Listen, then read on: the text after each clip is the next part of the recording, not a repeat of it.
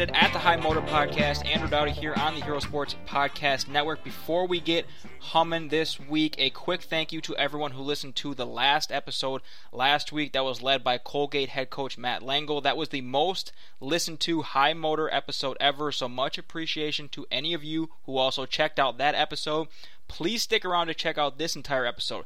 It's going to be an awesome one. We're going to kind of put a bow on the first and second rounds, look ahead to the Sweet 16 and Elite 8, uh, but mostly a lot of coaching stuff. First, I'm going to have Jeff Goodman on with some coaching carousel uh, talk. He has some updates for these situations at Nebraska, Alabama, uh, Cal, UCLA, and elsewhere. And then second, we'll have back-to-back guests. After Jeff, we'll roll right into Jesse Newell of the Kansas City Star, some Big 12 stuff. We're going to talk about Texas Tech, Chris Beard, and then obviously Kansas basketball moving forward. A lot of personnel issues. I want to ask him about uh, Bill Self too. And then after that, we're going to do a giveaway. Some Hero Sports swag, stuff we all get. Here's how that's going to work. Once the show is published, I'm going to tweet out a question from the High Motor Podcast account. That is at High Motor Pod on Twitter. At High Motor Pod. I will tweet out the question about something that Jeff Goodman said. You respond, I'll grab some of the correct answers and throw in a bucket and then pick a winner. It's very simple. If you listen to the show, you'll know the answer. And then when Jesse Newell hops off, I will give some Sweet 16 and Elite 8 predictions. Let's fire it up here on the High Motor Podcast.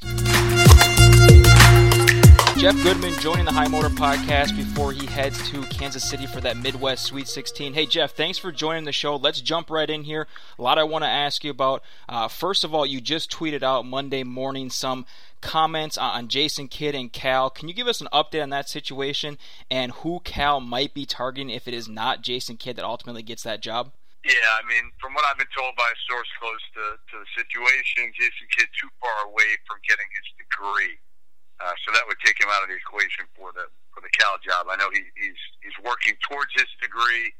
We'd heard his name a little bit at UNLV, but the AD I think wants to uh, go somebody with a fewer red flags. And again, um, Cal, I think you know obviously him being a former star, you heard his name quite a bit early here.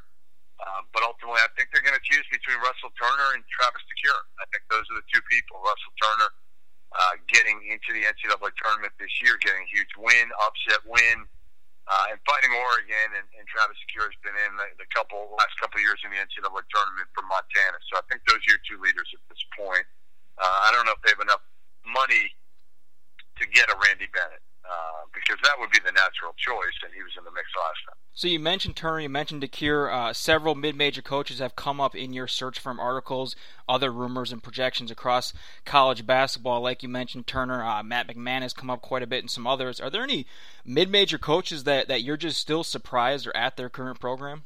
I mean, like a James Jones. I'm a little surprised he's still at Yale, to be honest. Um, that, that's one that, that that shocks me a little bit. I mean, again, Matt McMahon, you know, we'll see what happens now uh, with him going to the NCAA tournament two years in a row. But uh, James Jones is one that I thought would would get one by now, and um, he still may. But but I think again, you know, it's got to be the right fit and the right timing, and uh, there's so many factors that go into it. When you you know look at Andy Enfield, right? He got hot at the right time, and and AD that really didn't know anything about him two weeks earlier uh, hired him at USC because of the run he went to the Sweet 16. So you published a search firm article uh, on Monday for Vanderbilt. Your prediction is John Thompson the third, but your pick, if you were Vandy, is Thad Matta. You noted that you've uh, recently spoken with Matta. Uh, Vandy or not, do you think that Thad Matta is back in college basketball this year? And if it's not Vandy, you know, what other good fits could you see for him? I don't know what's that. I mean, honestly, I, I don't know. I think this one fits him better than most, but I still think he's a Midwest guy. I still think at the end of the day, you know, he turned down Butler a couple of years ago, right after he was fired. He turned down Georgia. Uh, San Diego was involved last year. I mean, there were plenty. Uh, and some people feel like the only reason he's even putting his name in is because he's got to show, in order to collect his money from Ohio State, he's got to show that he's um, trying to get other jobs. So we don't know how interested Thad Matta truly is about getting back in. But I think he's a different dude. I don't think he takes a job that, that he, you know, the SEC is going to be an interesting one for him. Um, I don't think he really wants to go to the SEC, but I'm not sure how many other opportunities there are going to be in like the Big Ten, the Big Twelve that fit him right now that he would come back for. So um, that's my pick, but I don't feel good about it. Again, I've heard so much about John Thompson the third um, that I think that's the, the way I think they end up going. But again, for me, I would go hard after Thad Matta. Do you get the feeling that it, it's more of a, a one-sided situation where he's the guy that's kind of waiting for the right opportunity, or you know, you mentioned he turned down Butler a few years back, or do you get the feeling that he's just looking for, uh, or I guess a, a program is also looking for him to accept their offer, or is it just a one-sided thing on his side? I think it's uh, in his his court. I think that's the biggest thing. I think it's it's in his court where uh, if the right opportunity comes for him, he would take it. But otherwise, uh, I think he's going to be you know thanks but no thanks. It's got to be the perfect scenario for him. You know, he's got I think one daughter who goes to Butler.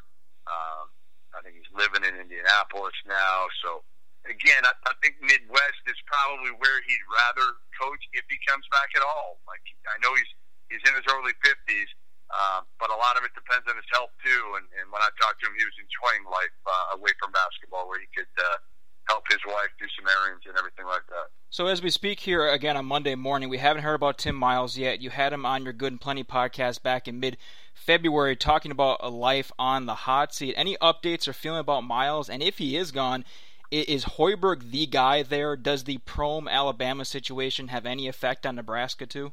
Yeah, Prohm is not going to go to Alabama.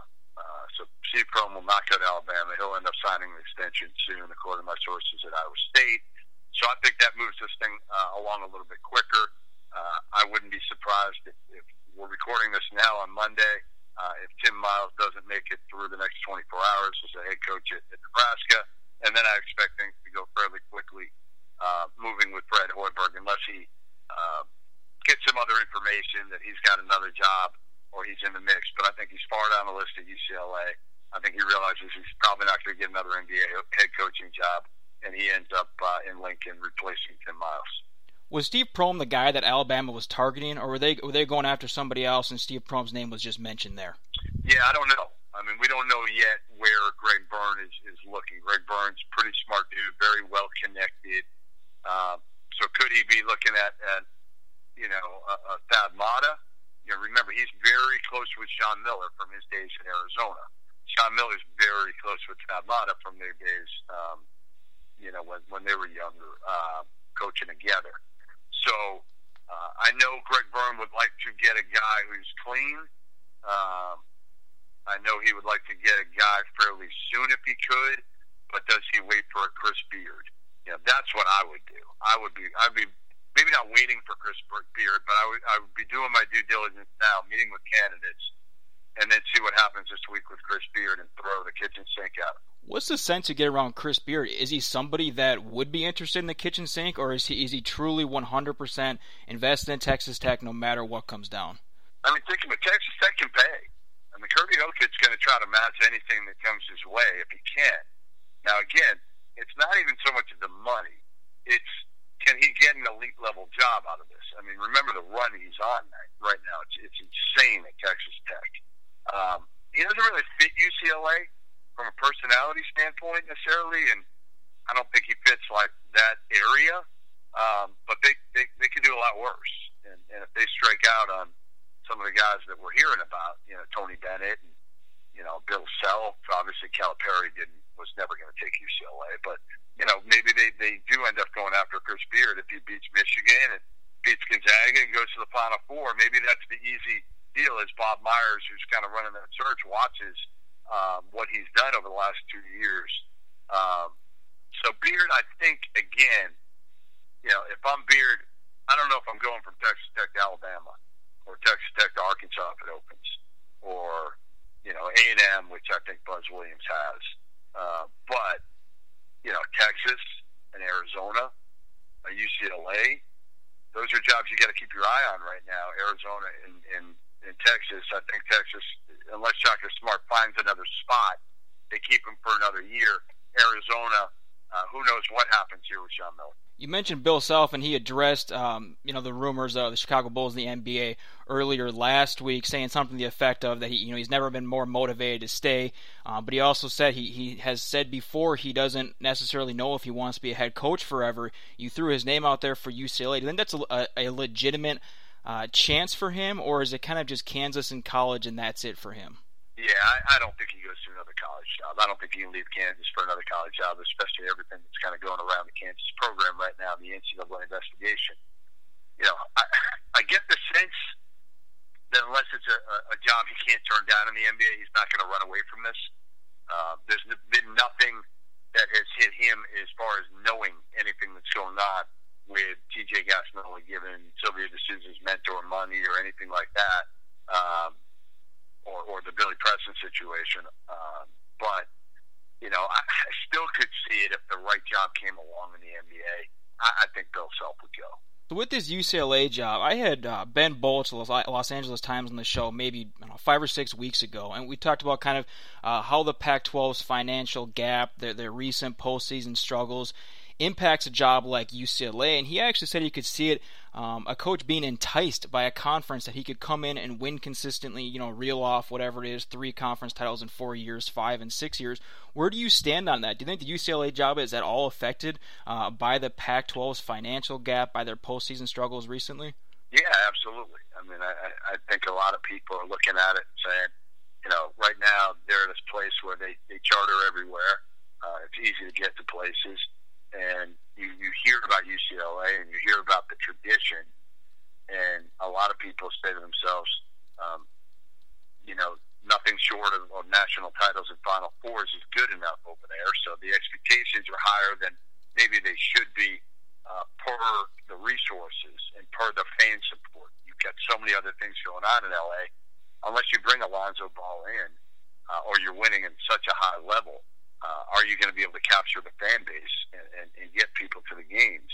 So I think it's got its challenges, but again, for the right guy, again, you know, you look at a Chris Beard and you say to yourself, how do you not, if they offer him the job, how do you not go from Texas Tech to UCLA? It'd be a hard one to turn down. We mentioned UCLA, Cal. Those are two of three jobs open in the Pac-12. Washington State being the other one, a program that really hasn't done anything since Tony Bennett left. I think they're averaging something like 10 or 11 wins over the last seven, eight years. Realistically, what level of job do you see it as? Can they get a really strong head coach to take a shot there? They can get a good coach. I mean, they're not going to get some of the guys we've been talking about so far. I mean, I think you're looking at similar guys as maybe Cal's looking at, partially because of money, partially because it's a job that not a lot of people have won, and it makes you look at the job that Tony Bennett did there, and it's it's insane. I mean, it's insane what he did there. So, you know, you could see them. You know, certainly a Leon Rice, who's an alum there, will have a shot.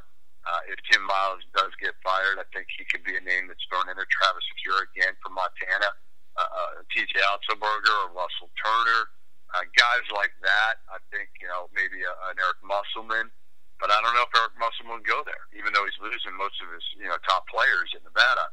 Uh, would Eric Musselman go from Nevada to Washington State? Probably not. All right, Jeff. Thanks for the time uh, during a busy week for you. Safe travel to KC this week, uh, and we'll see you in Minneapolis in a couple of weeks. Thanks a lot. No, I appreciate you having me, and uh, enjoy. Hopefully, the games will be a little bit more uh, more interesting this week than they were uh, this past week. We have Jesse Newell on the horn, Kansas basketball and Kansas football writer from the Kansas City Star. And Jesse, we'll get to Kansas in a second here, but first let's talk about the only Big 12 team left in the NCAA tournament field. That is Texas Tech. Six Big 12 teams made the field, just one makes it to the second weekend.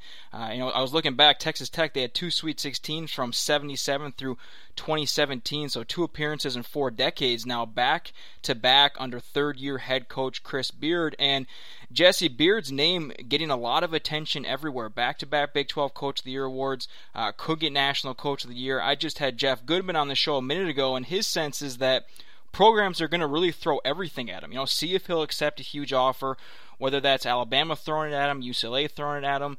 Um, what about you? Do you get the sense that Beard is there to stay and that this success is kind of the new norm for Texas Tech basketball after so many decades of struggle? Well, we'll see. I mean, I think it always depends on what is given, what is offered, those sorts of things. You just talked about Jeff Goodman. I remember him uh, in the preseason, I think it was, talking about a ranking it was kind of interesting doing a ranking of the coaching jobs in every conference. And if I remember right, Texas Tech was either ninth or tenth in the Big 12. So it lets you know just how difficult the job it is to win in Texas Tech and why it might be enticing for a guy like Chris Beard if he has another opportunity uh, to go chase it. Now, he's in a good spot because he doesn't have to leave. He has a good opportunity. Texas Tech, where obviously you can compete for the highest in stakes because uh, that's what he's doing right now.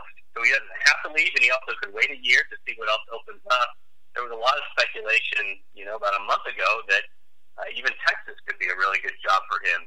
Uh, just wouldn't have to move that far, and obviously Texas would have the resources and the sort of money to uh, very much entice him to go there. So uh, I guess we'll see with Chris Beard. You know, he he has been a guy on the move throughout lots of different coaching jobs here in a very short period of time as he's continued his rise. So I, I don't envision we'll see him at Texas Tech for too much longer. Just depend on uh, what school can come after him, but you really do have to appreciate what he's done with the Red Raiders just because of uh, resources and the, place it is and kind of the guys he's been able to develop. It, it's been a, a, a uh, pretty impressive coaching performance there, and that's why, as you've seen, all these schools will most likely uh, be, be calling him and have him number one or number two on their speed dial. Yeah, and like I said, Texas Tech back in the Sweet 16, second straight season. This year they get a Michigan team, kind of going through it uh, the last 48 hours or so. A Michigan team with a lot of similar numbers but they go about it a different way. Like for example, you know they both defend the perimeter extremely well, both in that 29 to 30 percent range for opponents. Uh, opponents, but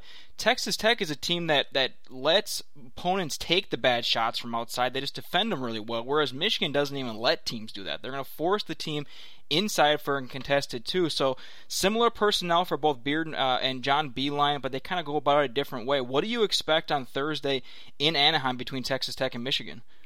You mentioned, two very, very good defenses, but two completely different styles.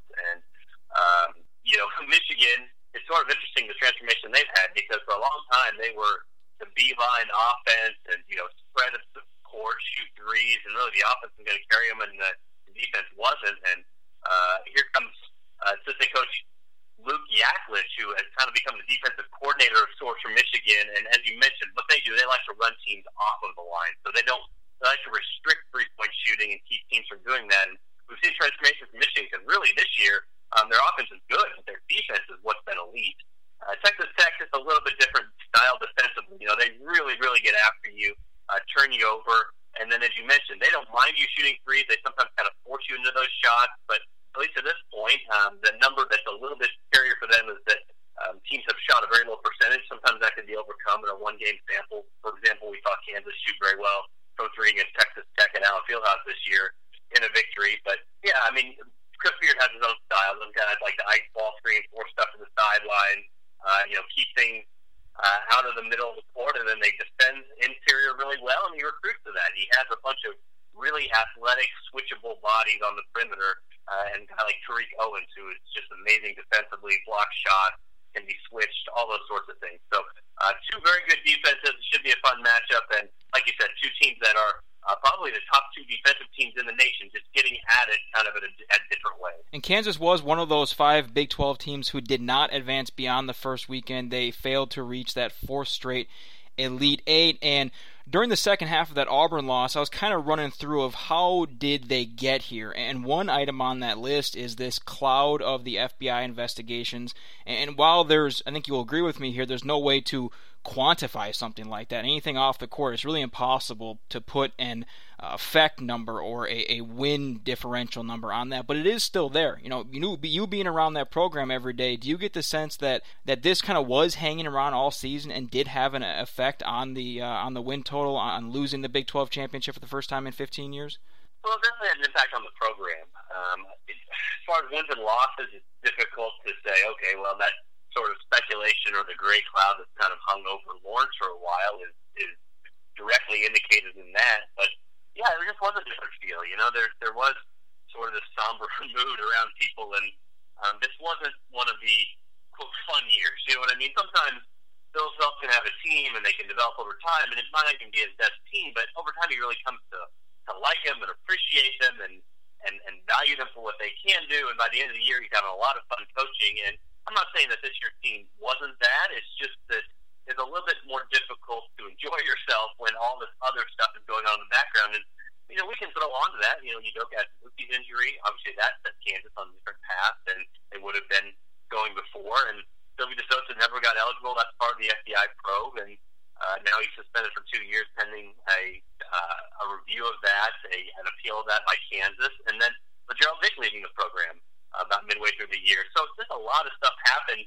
If I'm being honest about Kansas, though, you know, their record probably is a little bit better than it should have been because if you go through the very early part of their schedule and what they did, you know, they had an overtime win against Tennessee. They had kind of a miracle win against Stanford where Lagerald Vick rose up and hit a very difficult shot. They they had a competitive game against New Mexico State in Princeton that they won. Uh, Lagerald Vick carried them again against Villanova in a game that they could have lost at Allen Fieldhouse. So you go through all these things, and really, um, the record and what KU accomplished isn't as bad as it might have been just because of uh, their close game success and how they performed early in the season. But I, I think to your point, yeah, the whole FBI thing, it just it has had its toll and it will continue to have its toll. I mean, we can anticipate that most likely when the NCAA starts to investigate this, after all these federal trials are over, that it's going to take a year or two until this whole thing is resolved.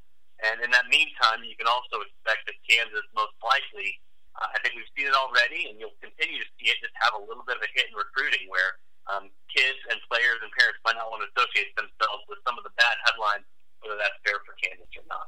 You mentioned the personnel issues, and let's dive a little bit more into that. Looking ahead to 2019, uh, 2020, a very unsettled roster, very unsettled rotation. Let's start with the big guys. Uh, really, three of them. You mentioned uh, Silvio, also Azubuike, Lawson. I don't now maybe you have some inside information there, but it seems like nobody outside the program really knows the future of those three players. Do you think that those three guys are back next season? And if not, who do you think does leave the program? Well, I think it's not likely that all of them are back. To be completely honest you, when you kind of go case by case, if you're looking at at Dedric Lawson, I mean, I think he's a guy uh, has always dreamed of being a pro. Came to Kansas, basically made himself like a second team, third team All American type, and what he needs to be better at the next level, which is more athleticism, more spring ability, that sort of thing. I mean, you can't accomplish in one year of college. You know, if, if somebody tells you to work on your jump shot, you can do that. If somebody tells you to, you know, have a 10 inch higher vertical leap, then you basically are what you are at this point. So for him, the clock's sort of ticking. You know, if he's going to have a professional career, it's almost like you might as well get started now, whether that's in the NBA or the G League or overseas, and make as much money as you can playing the game while you can. So I wouldn't expect him back.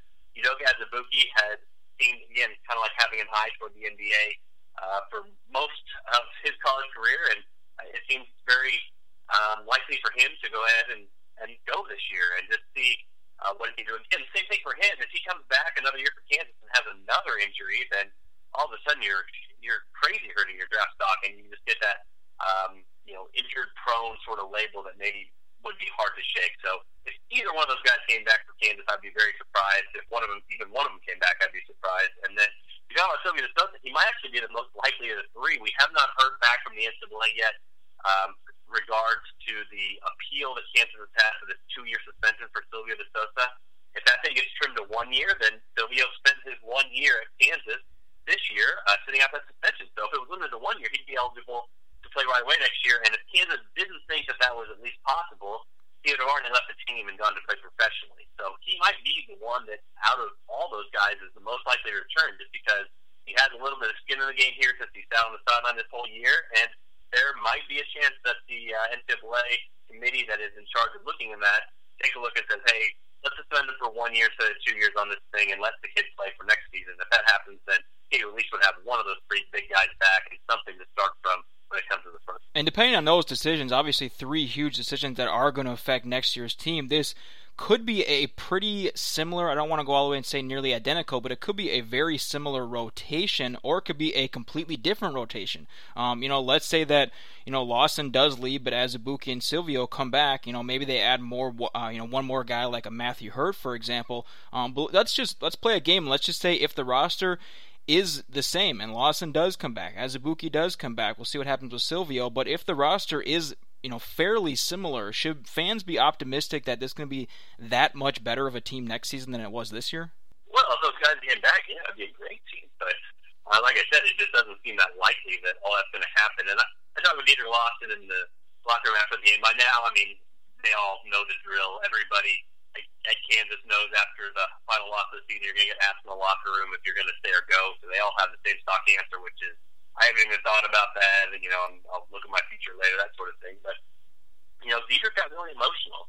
He hadn't been in the NCAA tournament. He kind of broke down, started crying, um, you know, into a towel in the locker room, and um, he he hadn't played this for three years, and then got a chance this year. And I'm not sure again, we'll know later, but I'm not sure that emotion comes if he thought that he'd come back and maybe get another run at this thing. And I asked him what he remembered about the season. He talked about his teammates and all the times they had together, and almost in a sort of reflective, this is in the past sort of mode. So you can't know until then, but uh, yeah, this is a different. I mean, if, if everyone came back, then yeah, this is a really good roster, they'd have one more year of experience and uh, all those sorts of things. But this has the potential I'm counting down, looking at the number of guys that could leave, I mean, Kansas, worst case scenario, have six guys leave off this roster. And as of right now, they've only got a pair of uh, 100 to 150 type uh, recruits coming in next year in Christian Braun, uh, Kansas High School State Player of the Year in Kansas, and Isaac McBride, a point guard from Arkansas. So there's lots of work to be done on the recruiting trail, and a lot of this didn't see made. Usually those things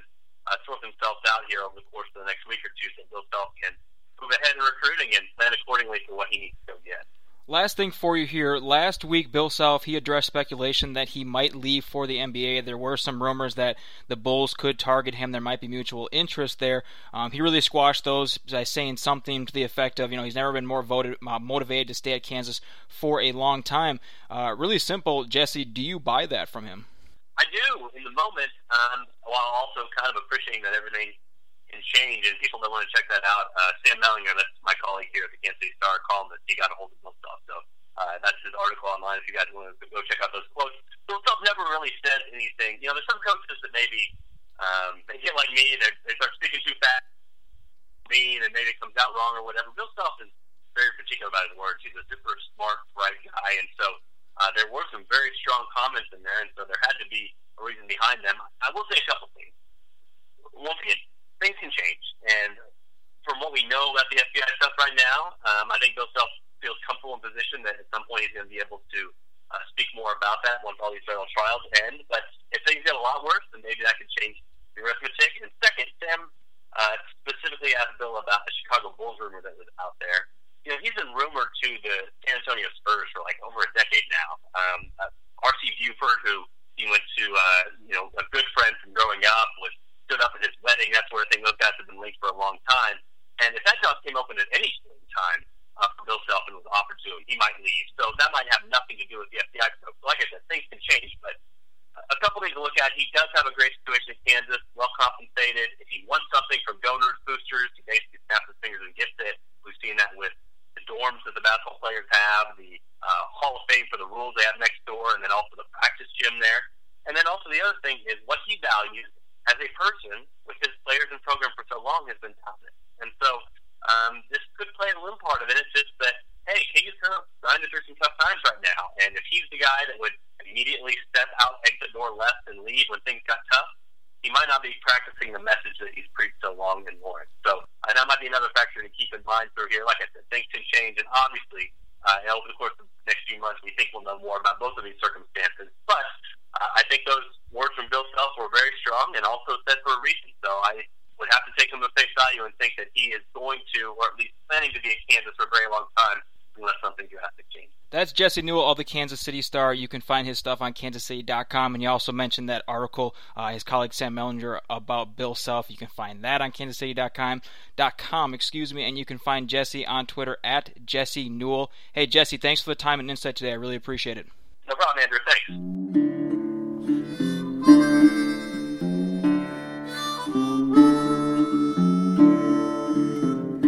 Like Jesse said, recruiting it's a, a little slow, and that's probably an understatement for Kansas this year. Only two guys committed. Class is in the bottom half of the Big 12 with Isaac McBride and Christian Braun. Miles behind the top 25 classes nationally, which just doesn't happen at Kansas, does not happen under Bill Self. They are chasing some four five star kids. Like I mentioned, Matthew Hurt, he's the five star forward from Minnesota. He's taken an official visit to Kansas, had a long relationship with Self. Uh, Self actually coached him on USA basketball. So it's going to be interesting to see how this year's recruiting at Kansas, how their future plays out. You know, like Arizona, for example, was able to rebound uh, from their issues last year. I'm not going to compare those situations because that's always a waste of time comparing apples and oranges with situations with that many variables. But we'll we'll see if Kansas can rebound from this little blip, if it is indeed a blip. Let's do a giveaway here. I'm going to ask you one question about something Jeff Goodman said. The question is Who was one of the names Jeff Goodman said could be in play at Washington State? Who was one of the names Jeff Goodman said could be in play at Washington State? Just need one of them. He mentioned a handful there. Tweet at least one of them to the podcast at High Motor Pod. That's at High Motor Pod. Tweet one of the names that Jeff Goodman said could be a potential candidate at Washington State.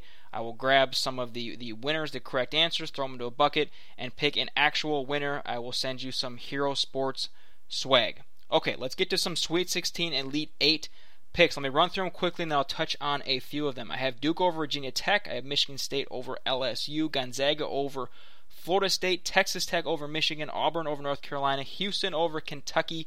Tennessee over Purdue. And Virginia over Oregon. In the Elite Eight, then I have Duke over Michigan State. I have Gonzaga over Texas Tech. I have Houston over Auburn. And I have Tennessee over Virginia. That one's a tough one for me. So if Tennessee does win, if they do beat Purdue in the Sweet 16 down there in Louisville, and if Virginia advances beyond Oregon, also in Louisville, Virginia, Tennessee, in the Elite Eight. I have been per- picking Virginia to be the national champions all year. But something about how Tennessee handled overtime that actually pushed me to pick them over Virginia. I'm going against everything I said the entire season. I said the entire season that Virginia was going to win the 2019 national championship. I am going to take Tennessee over them. I'm not saying Tennessee is going to advance and win the title for Virginia, but something about how they handled that to give up that massive of a 25 point lead to Iowa. That is concerning in itself. Don't get me wrong on that at all. But watching that overtime, something almost kind of clicked for me. It was the same reason watching LSU late uh, in the season, the SEC tournament without Will Wade. That's why I picked again against LSU. That didn't work out for me all that well. I, I do, like I said, I do have them losing to Michigan State. I thought that LSU was going to lose to Yale, so that part didn't work out for me. But again, I kind of have that feeling here of how Tennessee handled overtime in that win over Iowa, six point overtime win over Iowa. I'm going to pick Tennessee over Virginia in the Elite Eight, Tennessee to go to the Final Four, and then I'm going to pick Houston over Auburn in the Elite Eight. Houston going to the Final Four. Uh, out west in Anaheim, I have Gonzaga over Texas Tech. I have Gonzaga going back to the Final Four, and then, like I said, Duke over Michigan State. Duke over Michigan State, so the Final Four would be next week. It's going to be Duke, uh, Gonzaga, Houston, and Tennessee. Duke, Gonzaga, Houston, and Tennessee. I think Duke survived. I think most teams, we don't often see a team like Villanova a few years back where they basically just barrel through the entire field. We don't see that very often. Usually, national champions, Final Four teams, title contenders, they go through one game like Duke had. It doesn't get within centimeters like they had. They shouldn't be here. It should have been a charge on Zion. There's no question about it. that charge was called three minutes earlier on Zion. I don't understand how that call can be made three minutes earlier, but then with 15 seconds left, it can't be called. It is a subjective call, but I have more of a problem with that, a blatant push off extension of the arm, than I do with a standard charge call. The charge call is one of the hardest calls in sports. I mean, you're watching when the player gathers himself, goes up, launches, where the player is standing, if he is set, if he is outside of the ring. I understand that. That that's a it's a call that is really hard to be mad about, a subjective charge call. There was nothing subjective about Zion's push. That was 100% a charge. Duke shouldn't be here. But they are here and I think that they had the game that they needed to get over the hump. I think Michigan State will challenge them. I think Virginia Tech's going to challenge them this weekend in Washington D.C. But I think Duke kind of got over the hump a little bit. I mentioned Tennessee. I think Virginia is going to absolutely shut down Oregon. Oregon goes through the spurts during the season. We saw the spurt in the second half versus UC Irvine where they didn't score for the first eight some odd minutes against UC Irvine. And yes, Irvine played pretty decent defense there, but that was more just Oregon being completely inept on offense. So I have a really, really hard time thinking that Oregon is going to score more than 60 points in that game, and I think they do need to score at least 60 points. Virginia has held more than a dozen points, un, a dozen, a dozen opponents under 50 points this season. I think Oregon could be another one. I just don't see Oregon scoring enough to win that game at all. All right, let's wrap it up here on the High Motor Podcast. Again, big thanks to Jeff Goodman, Jesse Newell. You can check out this episode and every other episode of High Motor Podcast on iTunes, on Overcast, Spreaker, Spotify, Stitcher. We are everywhere. Again, go back to the giveaway. The giveaway question once again who was one of the names that Jeff Goodman said could be in play at Washington State? Tweet that answer to High Motor Pod. At High Motor Pod, tweet it to me. Maybe we'll send some free swag your way. In the meantime, again, check out every episode on iTunes, Spreaker, Spotify. Check out me on, on Twitter at a Dowdy88. And thank you for listening to this episode of the High Motor Podcast on the Hero Sports Podcast Network. I saw a friend today, it had been a while. And we forgot each other's names. But it didn't matter, cause deep inside, the feeling still remained the same. We talked of knowing one before you've met, and how you feel more than you see, and other worlds that lie in spaces.